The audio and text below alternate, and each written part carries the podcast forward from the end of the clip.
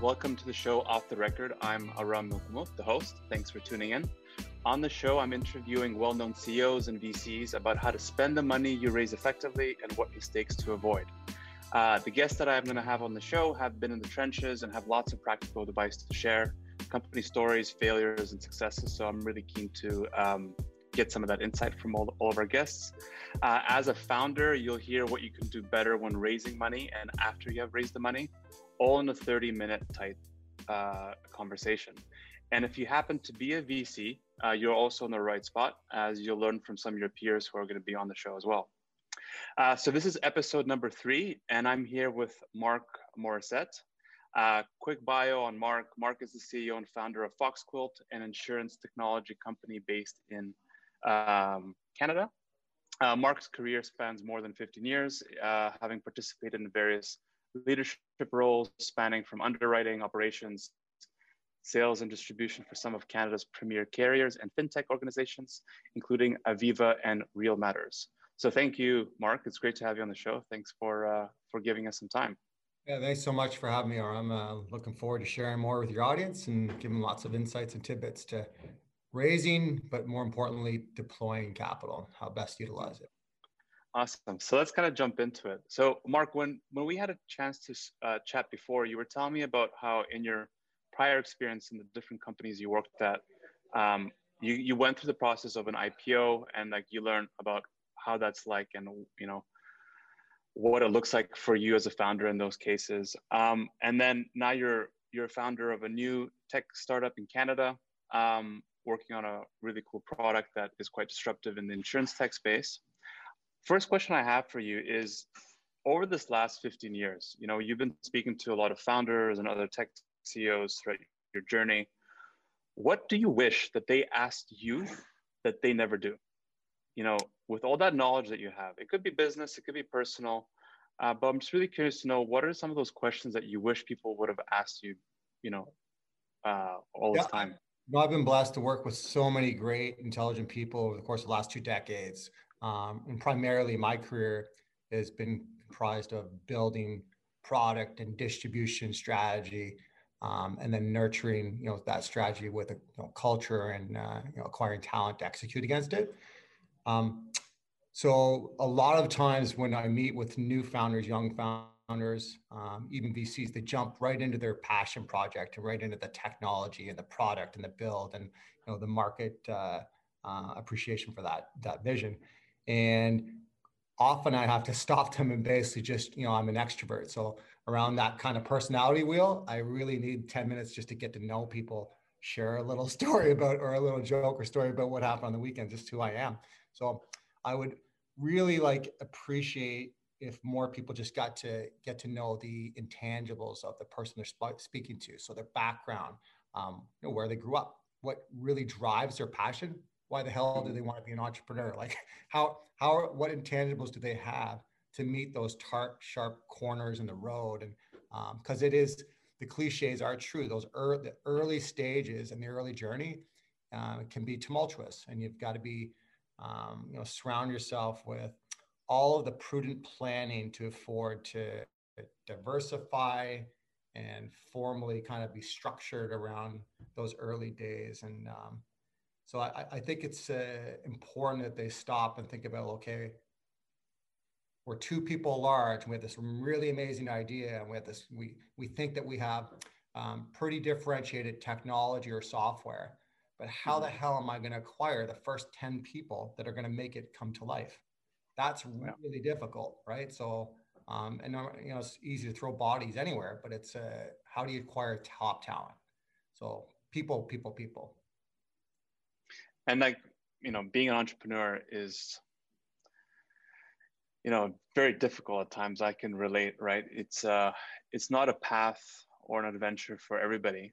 Um, just on that note, what is like the one piece of feedback you would give to people embarking for the first time on their entrepreneurial path? Yeah, I mean, you know, early days when so we so we're very fortunate that our leadership team had a lot of learning. Um, we're seasoned veterans, mm-hmm. and you know, I look at our head of technology that was you know our first three people in that coffee shop um, formulating the blueprint of what Foxquilt was going to become, in 2016. Um, we've learned a, a, lot, but what I would, I would tell and I share with your audience that they have to basically be really um, cognizant to surrounding themselves with like-minded people that are going to really um, embolden that passion or drive or that purpose, the mission for what their company is going to become. And it's got to be mentally all in. Uh, so early days, your closest confidants, your your family, your spouse, your partner, yeah. uh, uh, you know, small mentors or uh, advisory board of mentors, really important because you need the strength of that community to help shape your vision and keep you staying the course. Uh, oh, very cool. Thanks, Mark. Um, so we kind of touched upon it, but in your previous life or in your previous kind of um, uh, past experience, you went through the process of working at a company where you raised funding and then you went through an IPO. I'm really curious to to get your insight on like what you learned during that process in terms of like as a going through an IPO and having a previous payout via an IPO in terms of how to spend VC money post raise. Yeah, so yeah, we're obviously very blessed to be on a journey from let's say I joined you know my you know, our three leaders, I think, uh, you know, Milind Josh, our head of technology, was employee number 8 mm-hmm. Um, I joined when the company was less than 100 people, and I, I, and I was partly reporting to the board of a company that basically Series B to an IPO, maybe the one of the most prolific fintech companies that was born and raised out of Toronto, Canada. So you learn a lot in that, and you're very enlightened to um, how the journey works, and basically the, the prudent planning and very tactical approach to um, obviously raising onward and uh, upstream capital raises, but more importantly, how to utilize that capital uh, to get you to that next milestone in your journey. Um, and it, it, depends on where you are in the life cycle of your journey. So, mm-hmm. you know, to answer your question, early stages, it's um, you're obviously you're testing and you're iterating an MVP, right? And and you have to be you know intrinsically looked within your, your, your business model and the team that are basically the you know the founding team of three or four people that are focused on that early stage mvp and you have to be in, in our case we were self-funding that initiative right mm-hmm. we did our first ideation raise of a million dollars which is peanuts that's not a lot of money so we were ruthlessly focused on our differentiation on the back end data science and underwriting platform, the technology. So we were not using that money to just basically go and acquire customers, right? Or, or you know, acquire bodies that would go and basically you know, test the thesis in the market. It's really, really important that you're setting yourself up for success for where you want where you want to get to, where you want to become. And if it's the you're a technology company like we are, and you're focused on, you know, owning and designing front, middle, and back end um, software, technology, data science, then you really have to deploy your capital even early on when you're you know you're testing your thesis with um, you know you're building and you're using your, your capital really wisely early days by using off the shelf components because you're not going to build this multi-million dollar machine without having it basically yeah. tested in the market right so you know we were seasoned veterans so Milind, myself and Krim uh, the other leaders at that time you're using off the shelf components. It looks sloppy and messy your front end and then your your, your marketing um, you know customer acquisition thesis. You're, you're experimenting and playing around with it but you're focused on what you believe instinctively intuitively is the right thing to do to, to um, test your thesis within your local marketplace we used mm-hmm. ontario mm-hmm. it's a great market as a petri dish to learn and experiment and you afford yourself some time. So you're never using that early stage capital to win the praises of venture capitalists that are going to be there for your your you know your prudent seed raise or your, or your series A. If you're if you're blindsided towards that, then the underlying project and the work at hand will not be achieved. Um, at that same token, you've got to there's a fine balance because you do have to bring them along the journey and at least transparently create milestones so they can see that look at we are growing and we're reducing our CAC or whatever milestones they're looking for over time, and that um, you know the the capital that's being deployed is being done at a very prudent cash management burn level. And you, you have to really show transparently that those metrics and those financials whilst you're acquiring talent. Mm-hmm. And um, from your prior experience before Foxquilt to now, what is like the main thing that you learned and that you applied in terms of your relationships with those investors getting you know that first round or that follow-up round uh, mm-hmm. with Fox Quilt in your new venture? Well, so so we learned so we don't wait for anything at Foxquilt. We always we have a very very everything we do has a very prudent formal structure and plan. Even when we were three people large, now we're thirty, and so when you're three people, five people, ten people large, it still has to follow the same formal um, structure and planning, prudent plan, and and that goes with raising capital too and you know, creating all these different, you know, building that infrastructure and the other yeah. capabilities to make your vision come to life. We left our borders very early, uh, at a very young age, because we needed to diversify our interests. Who were going to be the change agents and champions to align to our vision and our mm-hmm. purpose. So our largest two relationships, ironically, are internationals out of London, England, and Munich, Germany and they've given us all the different underwriting and data and actuarial capabilities to, to transcend into essentially a modern carrier. Well, the same goes with venture capital. So early days, there's this misconception that companies need to go out and basically, you know, showcase to a hundred different venture capital firms, right? And in Canada, it's a very intelligent, small um, community and fraternity of venture capital community, and and then great yeah. people and a lot of wisdom, and they're there, and they're, they're gonna they've helped um, grow our economy, and they will continue to do that. But it's small, so they're inundated with you know thousands of companies in their pipeline, right? And they're they don't and they're across different realms and industries, and so they can you know, a lot of the time they only have time to learn basically at the surface level, and only you know your underlying niche um, better than anybody. So early days, it doesn't have to be um, you know championed by venture capitalists. You have to diversify lots of different interests inside our border, and that could be um, very you know, prolific angels, can be from small um, family uh, private equity firms. Um, it can be from other uh, founders that had strong exits. So lots of other technology founders. We have a very rich ecosystem of people that can sponsor that early um, early uh, fundraising activity. But then you have to look outside our borders and make your world a lot smaller. So early days, my my job was not focused around raising seed capital. Mm-hmm. If I can't get a million dollars or three million dollars behind this team and the platform that we're building and some of the small successes, B2C and B2B in our market, if I can't do that, then I'm failing. My my vision is further ahead. So when I'm raising my seed round, I'm actually raising my series A and B. And the work, the legwork that's done over the last 12 months is actually closing a quick Series A round in 60 days. That's that's where and you know and can, and that's where we learned at the last um, know building that our last um, growth proposition towards an IPO is that you're always when you're raising Series A that work's already been done. But it's the communication, the dialogue, the relationships during that basically roadshow that you're yeah. you're forging for Series B, Series C. Mm-hmm. So it, the uh, courtship always starts 24 months in advance and it never stops.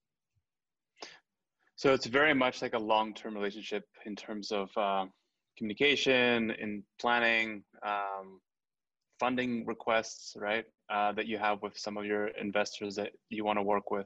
Mm-hmm. What is like one great uh, tactic that you've I mean, used? you're to stop pause you there for a second the word plan yeah. continues in everything that we do right so even raising capital is no different than your sales plan your technology plan your ops plan and you have to use formal software to basically program manage it right so it's like you know we look at everything as managed in scrum environment and you're using all those different you know communication tools to basically coordinate it whether it's Asana or slack or Jira, or whatever it is. Same goes with venture capital. So venture capital is not just something on a napkin where you basically have this kind of this you know sales plan on a piece of paper and you're meeting with like 30 or 50 different groups. It's an actual real pipeline and tactical calendarized management with follow-ups that are basically um, that you're using other tools and software to help you na- navigate that plan. So you're executing a plan. Mm-hmm. And then you're nurturing those relationships over time so that when you're, you know, when your team and your, your, your, your basically say, okay, the infrastructure is in place, we're growing leaps and bounds, we can really um, inject capital and fuel to, to grow and, and scale the offering, acquire new customers, enter new markets, innovate new product or design in our back end. When that decision's made, the work's already been done. Right. Okay, okay. Um, also, I wanted to surface something which I thought was interesting when we had a chance to speak last time was uh, you, you mentioned before that you know the first money that you get or like in, in your case i think with Foxquilt you guys raised 1 million initially. Uh, it has to be used very very wisely very strategically. And like with some of the investors that you you get that money with i mean or you know going to market you can fool the market through some traction through some metrics uh, to demonstrate success. But you said that that's not the right way to do it.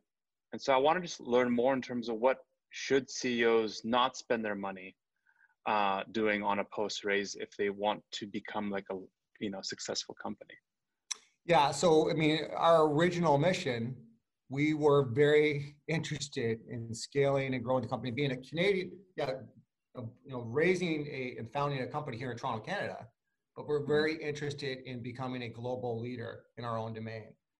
Know, we want to be a billion dollar insurance technology company with a very dynamic first, you know, first ever back end underwriting platform that's ingesting data and then, you know, um, allowing affording for it to feed lots of different algorithms across the different pipes to service our customer journey, actuarial mm-hmm. science, product, all that stuff that are going to empower small businesses. So we had you know big mission even from day one. But when you're raising a million dollars, you can't just basically put it all into the back end platform. That wouldn't go very far. So you got to be really smart about what you're trying to, to achieve.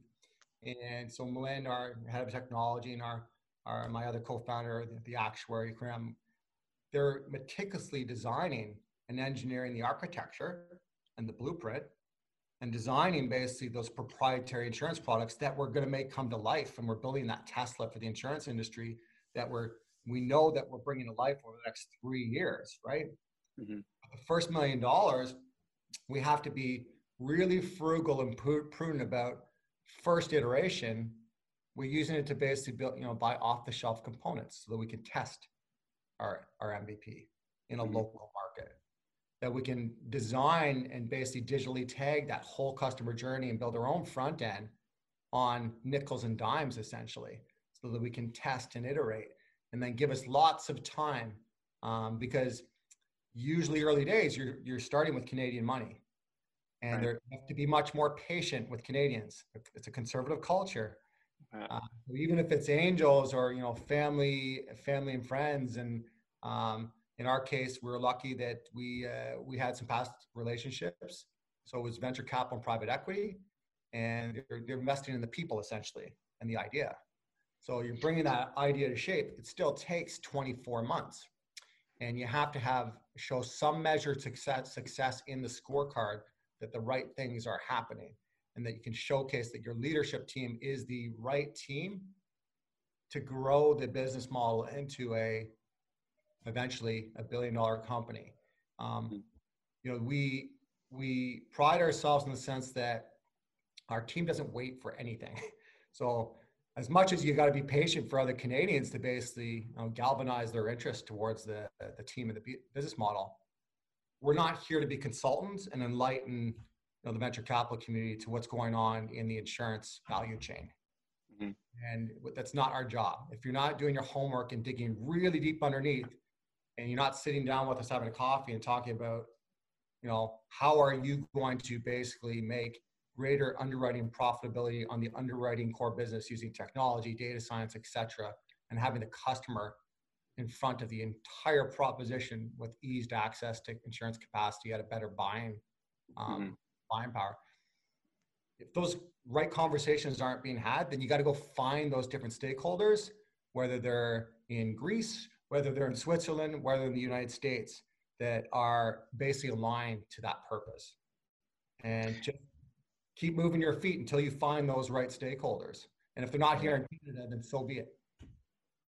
And just just to confirm, Mark, um, the first million that you raised for Fox Quilt, it was uh, the investors that got behind the idea were more in it for a the vision and b the team, right? Not so much about what's been what was built yet.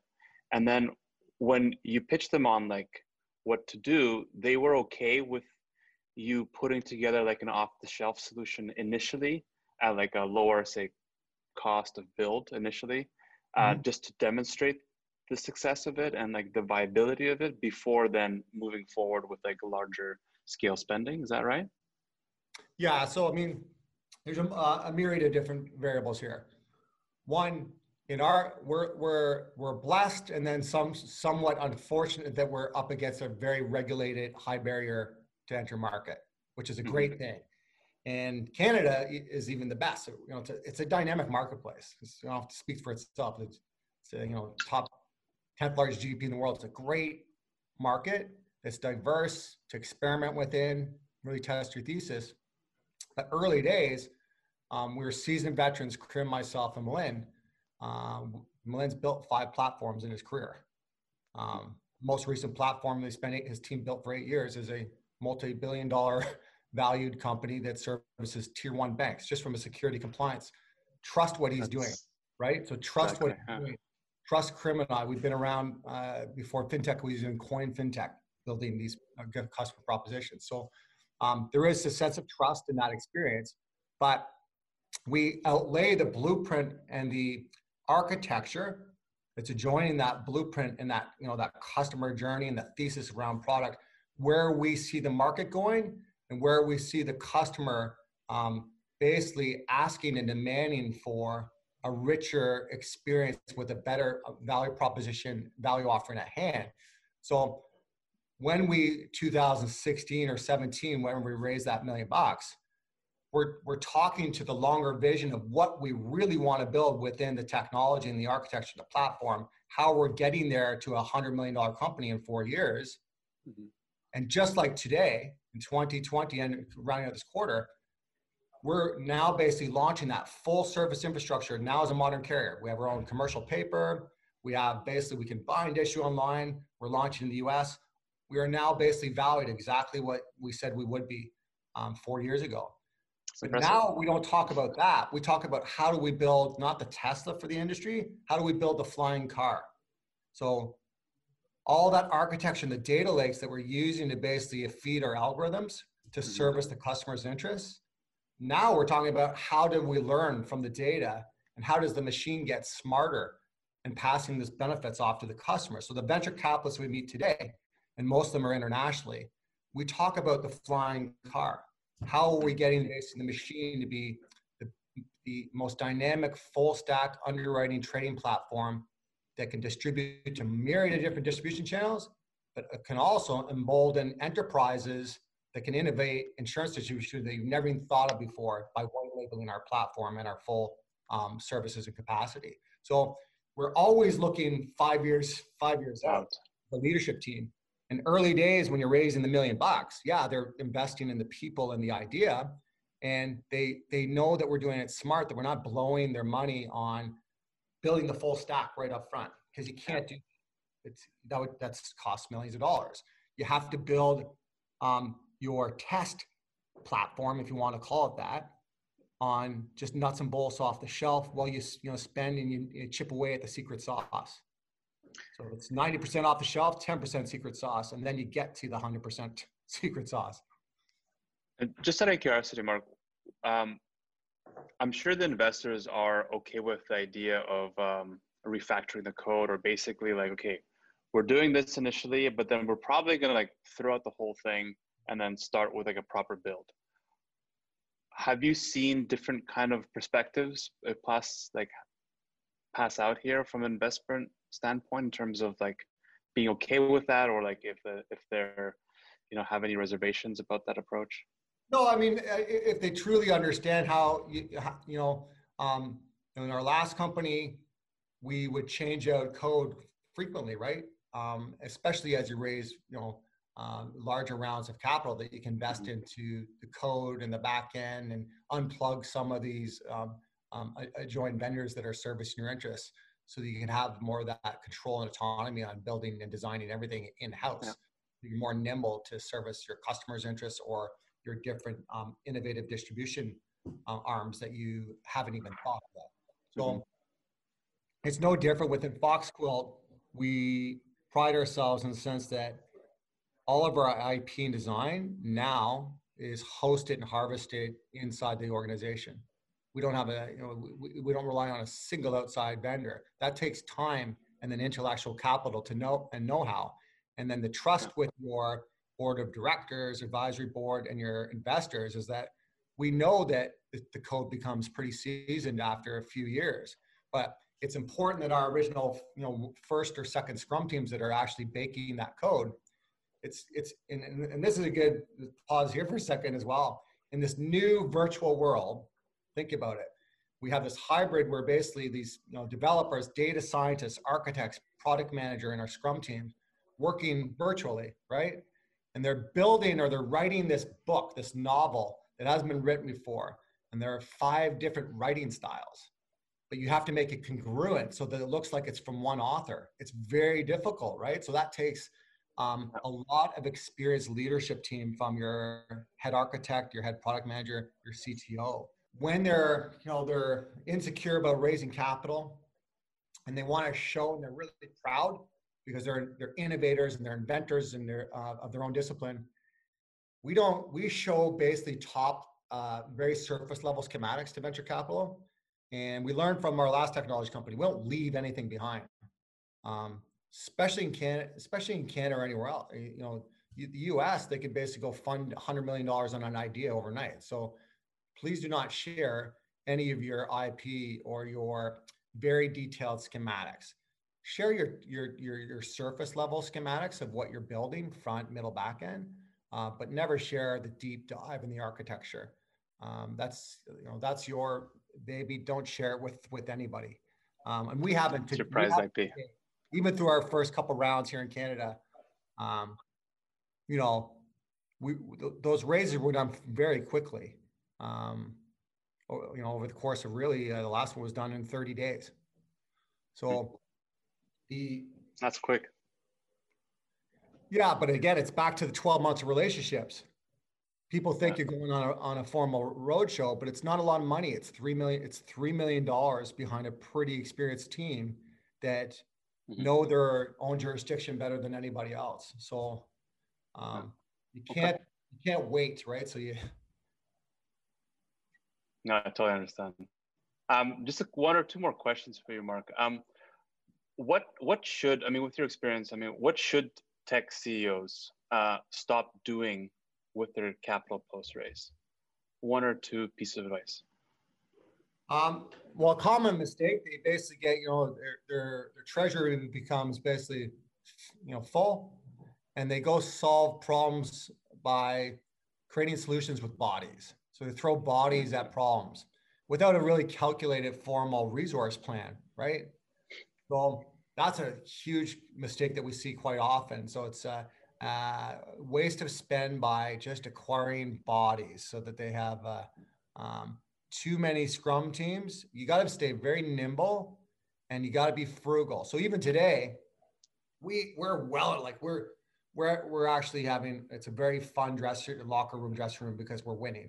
So um, you know we're acquiring market share and we're growing and at less marketing expenditure than the year prior. So all of things are going in the right direction for us. And we could be spending lots more to basically acquire customers um, and acquire more more buys. But we're very we stay the course with very calculated precision precision on the talent that we're acquiring. And it's very I, I would never get hired from in Milind's uh, tech team. The, the, the course the course to get into is tech teams are uh, it's very difficult. So um, we don't rush to basically acquire talent. We we basically measure ten times, cut once. So uh, and then we solve our own problems within our um, kind of our own internal means, and we follow different methodologies to basically solve problems. So we never say, "I don't know how to figure it. Can't figure it out. Let's go find someone to figure it out." wrong idea. Mm. And then I, I think that you can't be fooled by um, by basically acquiring customers through marketing dollars and it's always a common misconception oh like I, most most technology founders are technologists and they're focused on what they do best and that's building and coding developing and you know, working within those scrum teams but they have no experience in sales or um, you know that you know sales discipline and prudent management of acquiring customers so they go yeah. purchase those capabilities or they go throw marketing dollars into the uh, know into the air to see if they basically come come back and into fruition. But that doesn't showcase anything because it's more important to build the micro uh, that model airplane right here in the gta and figure out test learn and iterate when the machine is basically that model airplane is resonating in that local marketplace and you see it working on a smaller scale at less money it's all at scale. It doesn't matter if we're talking about it's just numbers. Ten dollars doesn't have to be high numbers, right? So it's mm-hmm. hundred customers, five hundred. When you do it at scale and it's all calculated at scale, that's more meaningful, and it doesn't cost a lot of money to to learn that. And as soon as you give yourself afford yourself some time, twelve months, eighteen months, you should be able to figure it out on scale to showcase those metrics to a venture capitalist that is or like I said, doesn't have to be venture capital. It can be basically anyone that's um, has um, enough ingenuity to to figure out, unlock what you've discovered, and to believe in it, and have enough confidence to invest their money in your your mission. Awesome, awesome, Mark. Uh, so much great insight. I really appreciate it. Um, yeah, we're we're at time now, Mark. So thank you so much. Um, we're really excited to share this with the rest of the audience, and uh, Thank you to everybody who's going to be listening to this. Uh, so this was another uh, episode of Off the Record. It's, um, as I mentioned before, it's a new series, a podcast with the goal to build a community of founders and VCs around it so that they can make their businesses better. So thanks again. I'll see you next time on at the next episode. Thanks so much.